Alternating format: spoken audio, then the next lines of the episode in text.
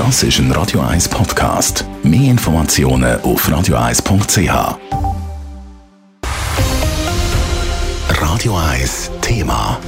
So eben auch das, was gestern passiert ist. Es ist ja zum Glück ein sehr seltenes Ereignis. Gestern hat das Bundeshaus müssen evakuiert werden. Der Grund? Ein verdächtiges Auto auf dem Bundesplatz. Mit drin bei dieser Evakuierung die Bundesrätin und Verteidigungsministerin Viola Amherd. Wie sie die Evakuierung erlebt und für ein mögliches anderes Mal daraus gelernt hat, im Bericht von Dave Burkhardt. Nach der gestrigen Evakuierung vom Bundeshaus ist Kritik nicht ausgeblieben. Es sei viel zu lang gegangen, hat zum Beispiel der Ständerat Andrea Garoni bemängelt. Die Evakuierten sind nachher wie eine ungeschützte Herde Schaf hinter dem Bundeshaus im Freien gestanden, ist auch zu hören gewesen.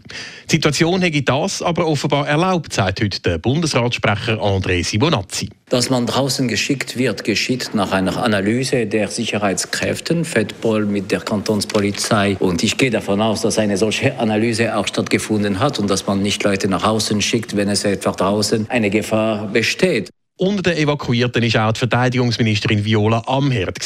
Zuerst hätte sie gemeint, es sei eine Übung, sagt die Bundesrätin auf die entsprechende Frage von einem welschen Journalist. Tout d'abord, je pensais que c'était, comment dire, eine Übung. Mais après, on a vite vu que c'était vraiment sérieux. Und nachdem sie realisiert hätte, dass es ein Ernstfall sei, sei die ganze Evakuierung dann sehr zügig über die Bühne gegangen. Ich war an einer Sitzung mit dem Chef der Armee in einem bilateralen Gespräch und plötzlich ist der Alarm losgegangen. Ich würde sagen, zwei, drei Minuten später waren wir schon draußen. Also es ist sofort jemand ins Büro gekommen und hat gesagt, Alarm, wir müssen das Gebäude verlassen. Auch von außen sei dann alles gut koordiniert gewesen, erklärt Viola Amherd weiter. Dort hatte ich sofort als Ansprechpartner eine Person der, der Bundespolizei, die mir gesagt hat, Sammelplatz für das gesamte Haus ist der Casinoplatz. Alle sind in, haben sich in diese Richtung verschoben und er hat gesagt, sie können ins Restaurant Bellevue sich begeben. Das haben wir gemacht. Es war so kein Stress, wenn ich das so sagen darf. Und auch Angst hatte sie keine.